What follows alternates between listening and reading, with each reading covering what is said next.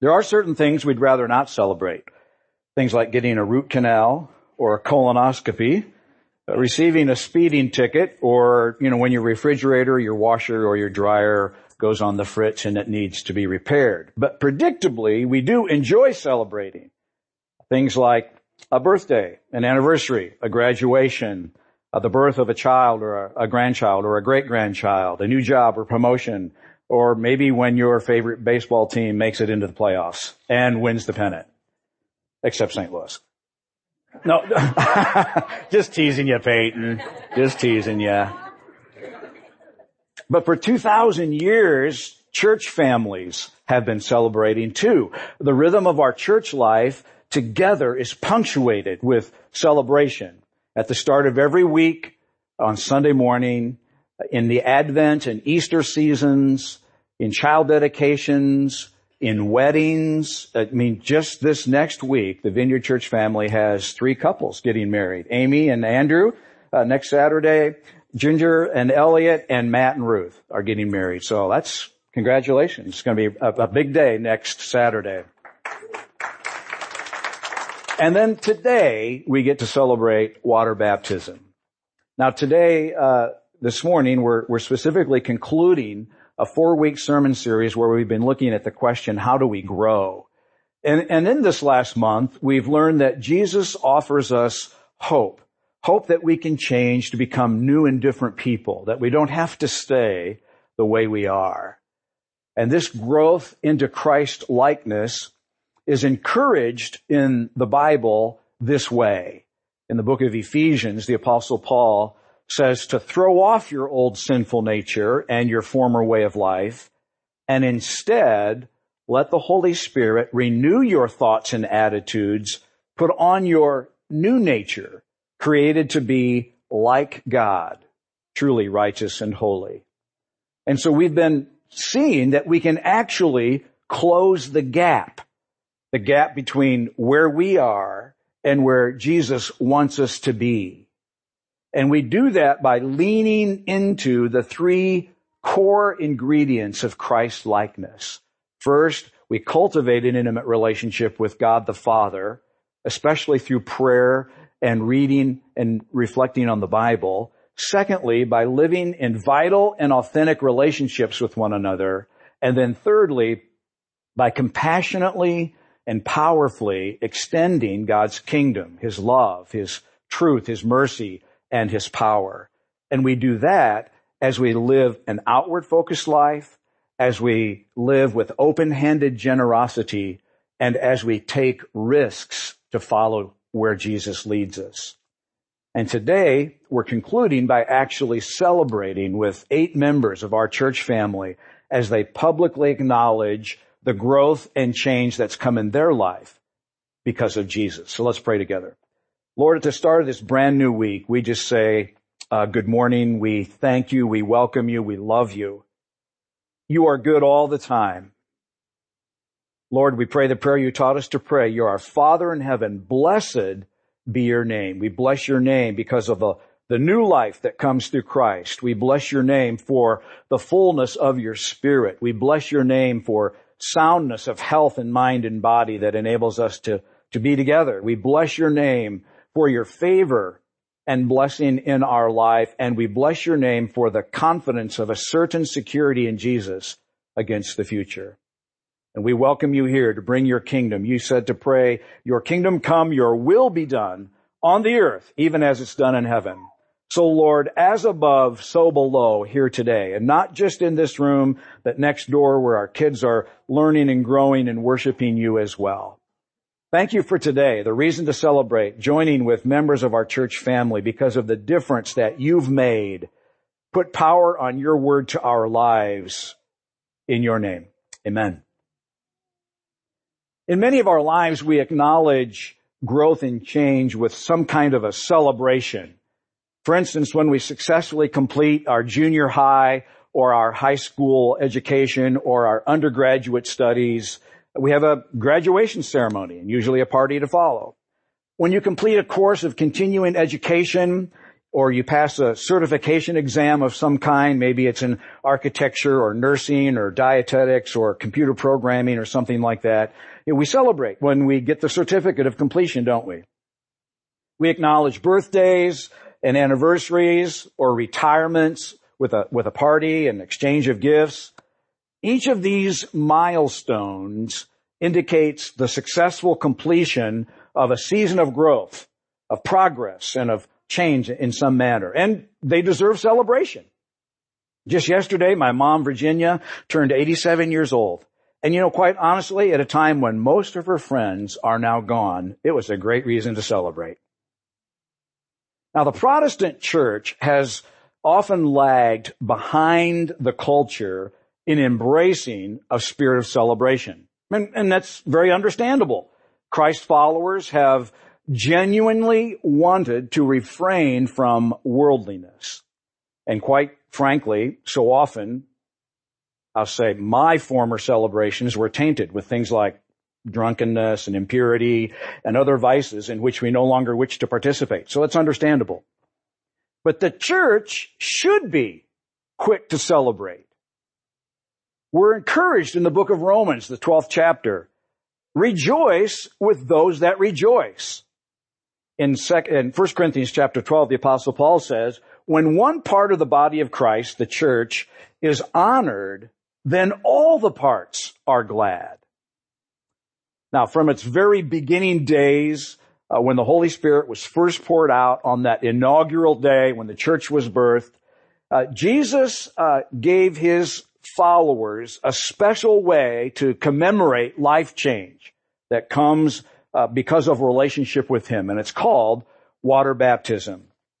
And in some of his very last words to his disciples, Jesus said this, Mark 16 verse 15, Go into all the world and preach good news to everyone.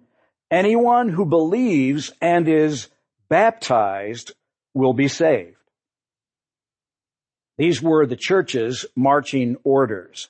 Now, almost all Christians agree that water baptism is important and that Christ followers should obey the Lord's command and the church's example by being water baptized. And so consequently, people have been baptized in churches and cathedrals and in temples and in mosques, in storefront meeting rooms, in hotel fountains, in fiberglass heated baptistries, uh, and horse troughs with ice chunks. Uh, it really is warm, trust me. In lakes and in oceans and in algae filled ponds and swimming pools and hot tubs. But sadly, almost all Christians disagree on almost everything else about baptism. Truthfully. When one can be baptized, how old one can be to get baptized, how one is baptized, sprinkled or poured or immersed or some combination, what its true meaning is, who can administer baptism, what's required before and after, and what words are said when you're sprinkled, poured, or immersed.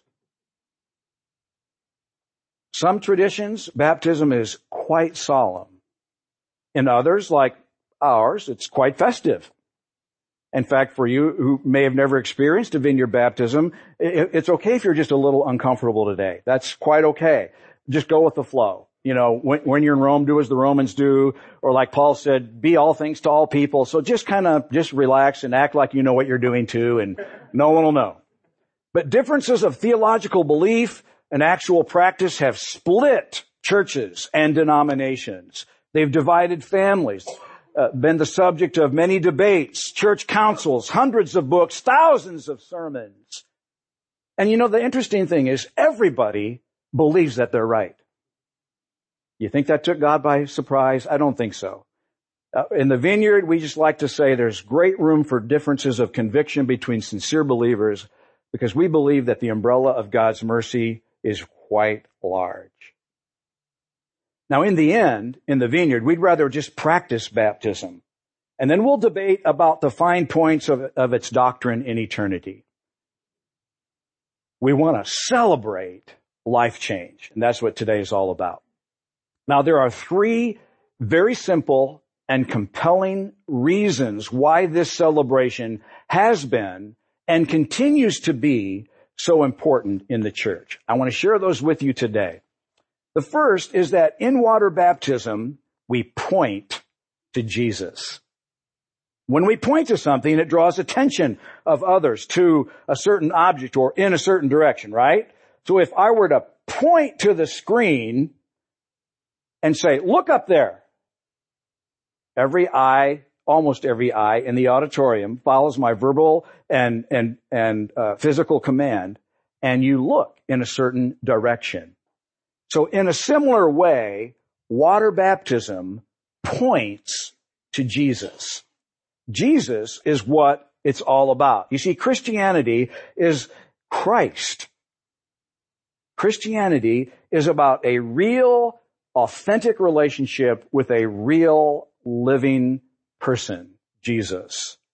The unique Son of God who was born of a virgin, lived a sinless life, crucified on a cross for the sin of the world, buried in the tomb, rose again from the dead on the third day, ascended to heaven where he now sits at the right hand of God the Father, awaiting for the day when he will return to the earth as the judge of all.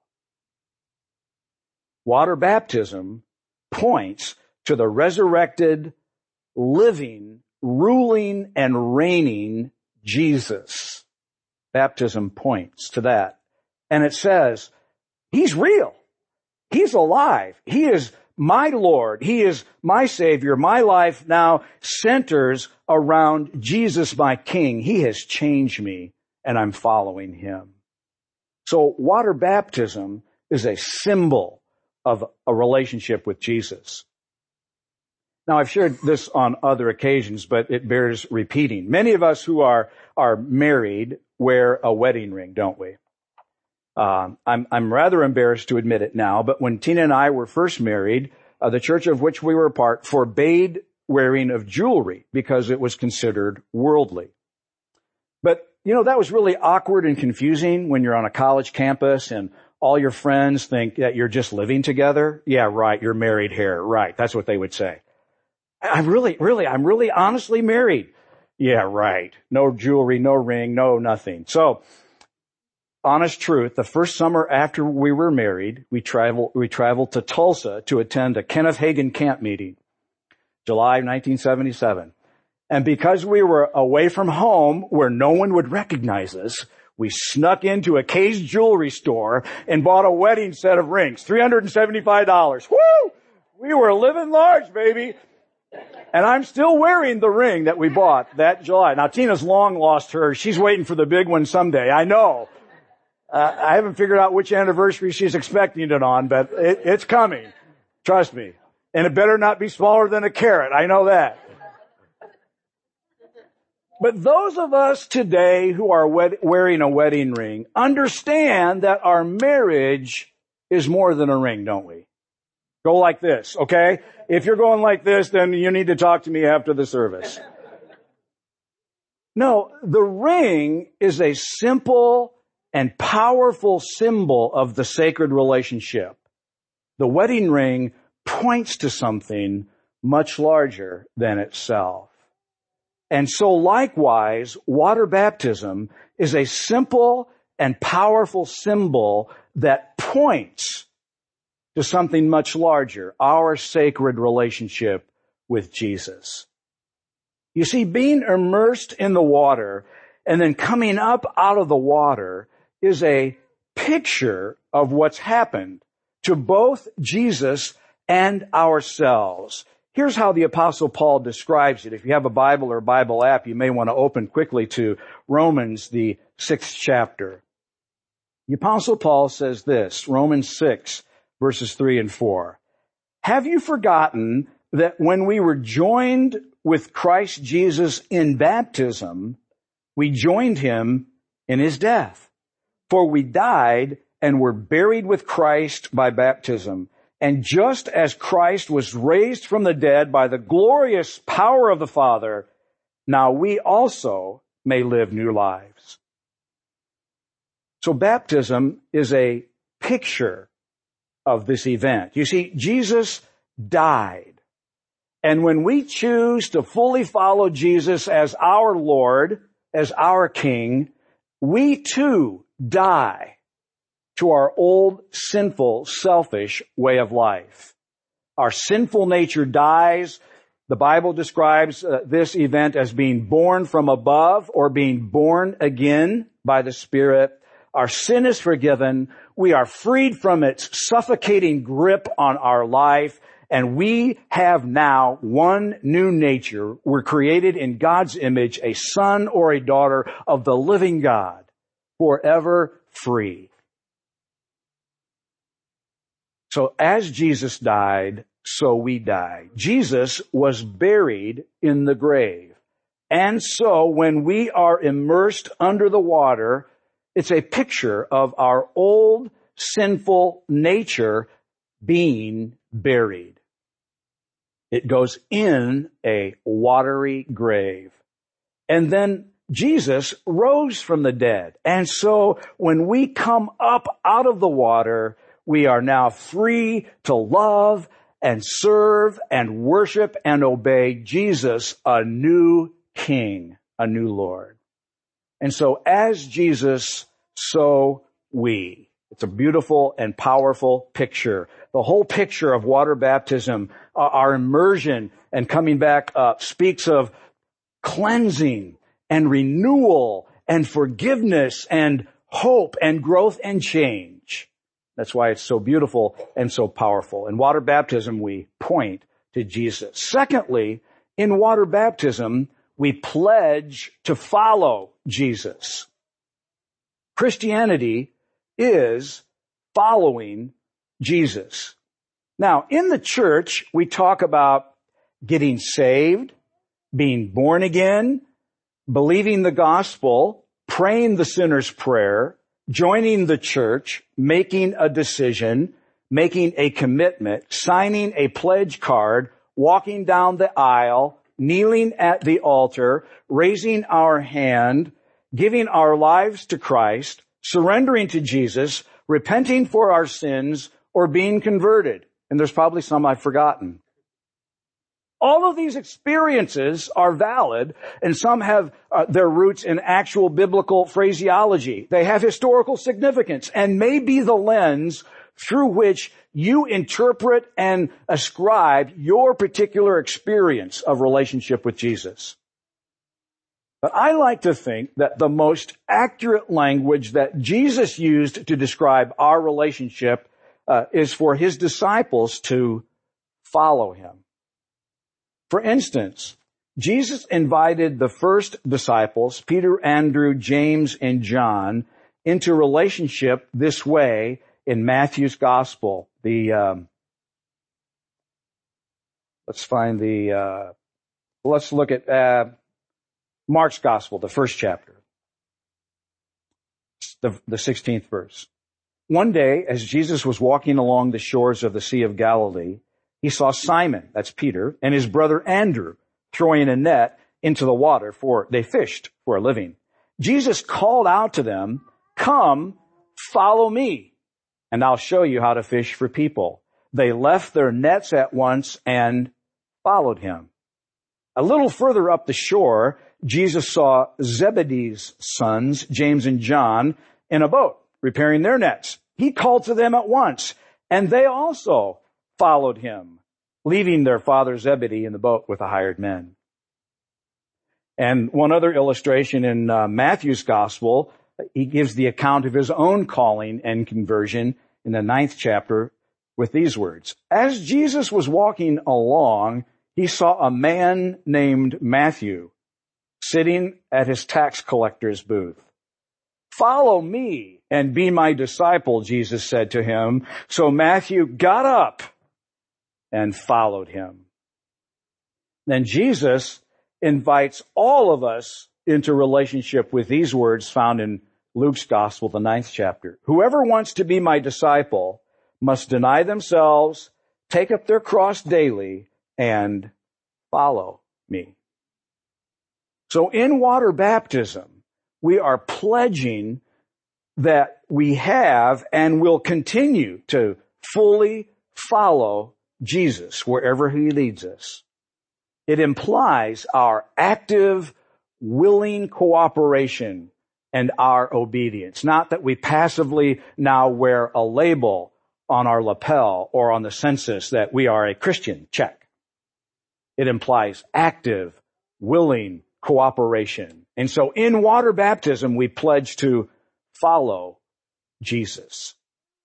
The third reason why baptism has been and continues to be an important reason for celebration is this. In water baptism, we identify with Jesus' family, the church.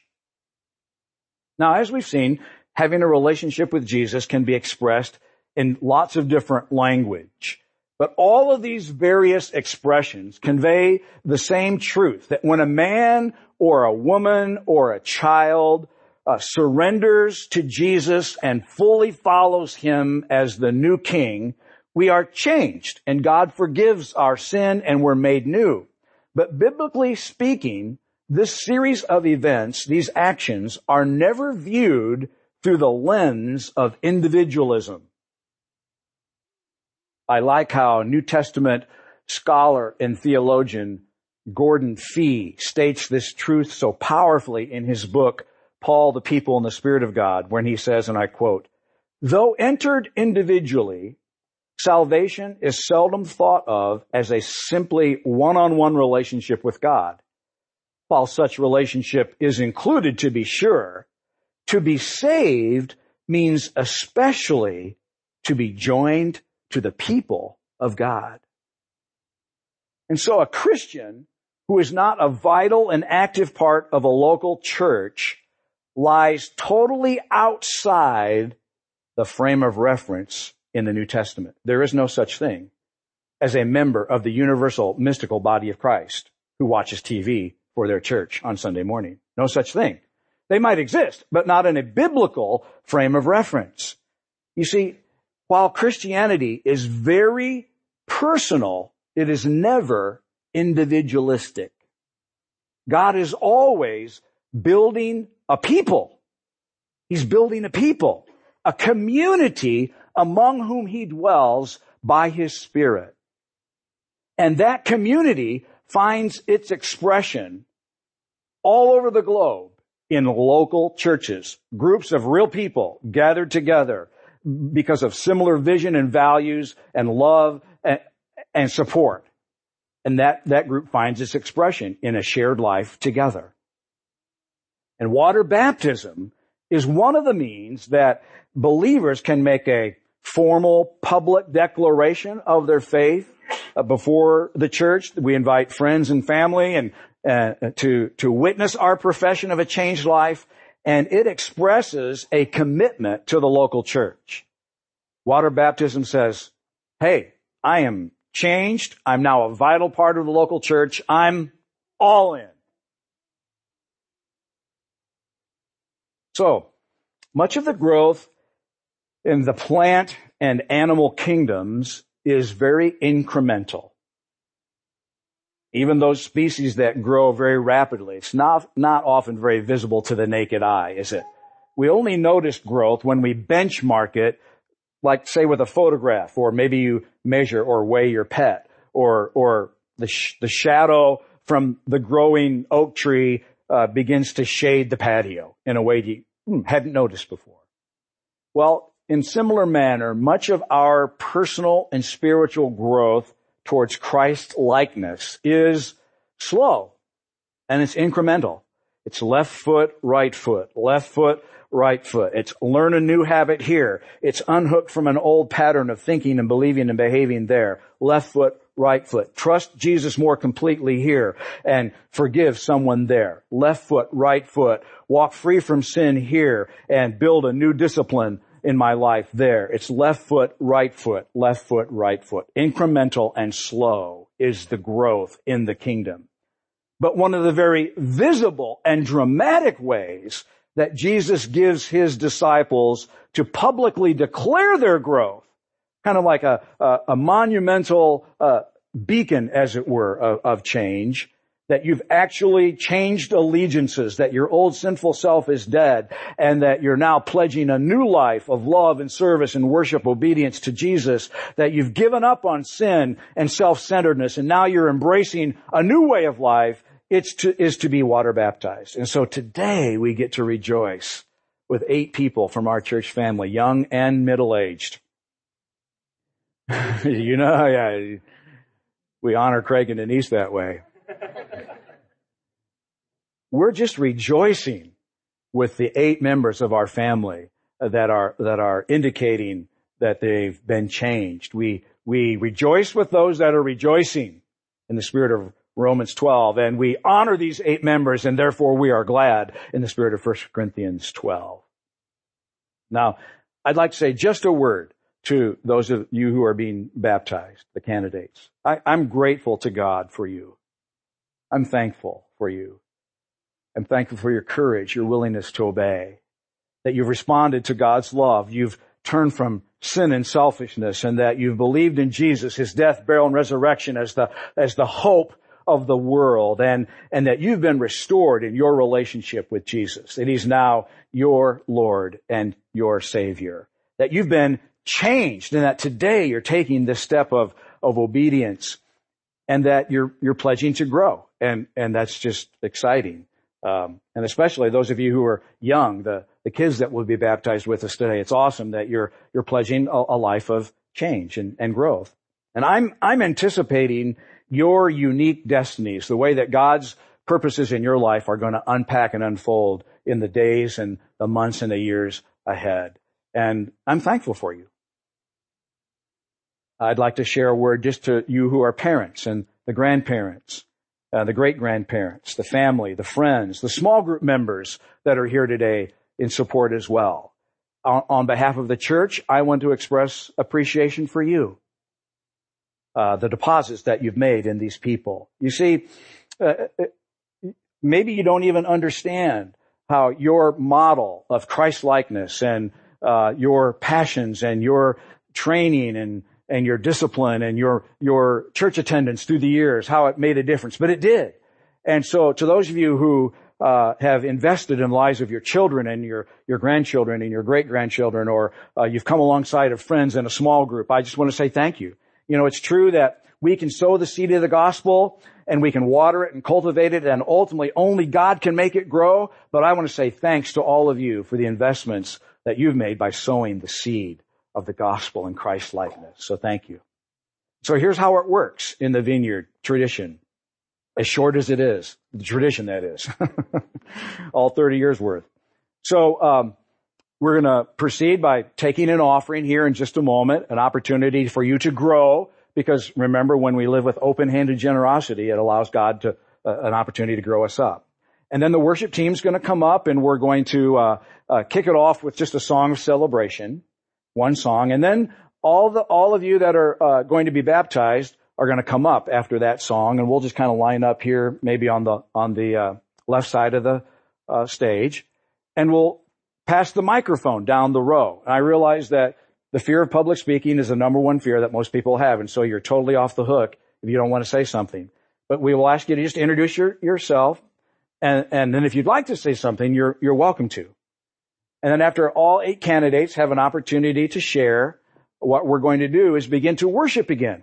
Because it's in the spirit of thanksgiving and celebration that we are uh, baptizing. And then one at a time, the candidates will come up and uh, get in the tank, and it's it really is warm. You can actually come up and test it yourself.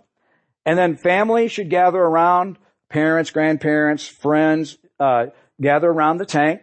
And then I'm it's not secret, but here's what I'm going to do. I'm just going to ask each candidate to affirm that they believed in Jesus, his death, burial, and resurrection, and that in, in baptism they're pledging to follow Jesus for the rest of their life. And then I'm going to ask a real spiritual question like, do you want to hold your nose? or I'll say like, oh, you got to take your glasses off or take your watch off. Uh, things like that. Uh, because see, there's there's no distinction between sacred and secular in the vineyard. They all just believe one integrated life. And then I'll immerse them with the help of whoever's on the other side of the tank in Jesus' name. And then they'll come back up and you're free to let her rip and celebrate. The band's of course playing and worshiping and you're invited to, to worship. And on one screen we'll actually project the imagery uh, from the camera so that those of you who are seated in the back, you can actually see. And, uh, and then after all, all eight are done, we'll, we'll finish by worshiping with another song or two. And at the end of the service, we'll ask all the, all of you who were baptized to come forward and we're going to lay hands on you and ask the Holy Spirit to fill you and empower you to live the kind of life that you just testified to. And then we're all going to go eat lunch together. Like, how awesome is that? You know?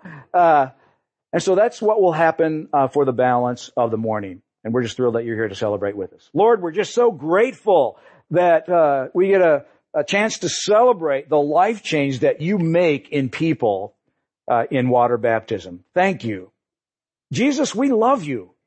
We thank you that you gave your life for us and you invite us into relationship with God and you restore us. You don't leave us on the scrap heap, but you, you come to live inside of us in the Holy Spirit and, and actually make life worth living. You come to give us real life. And for that we thank you.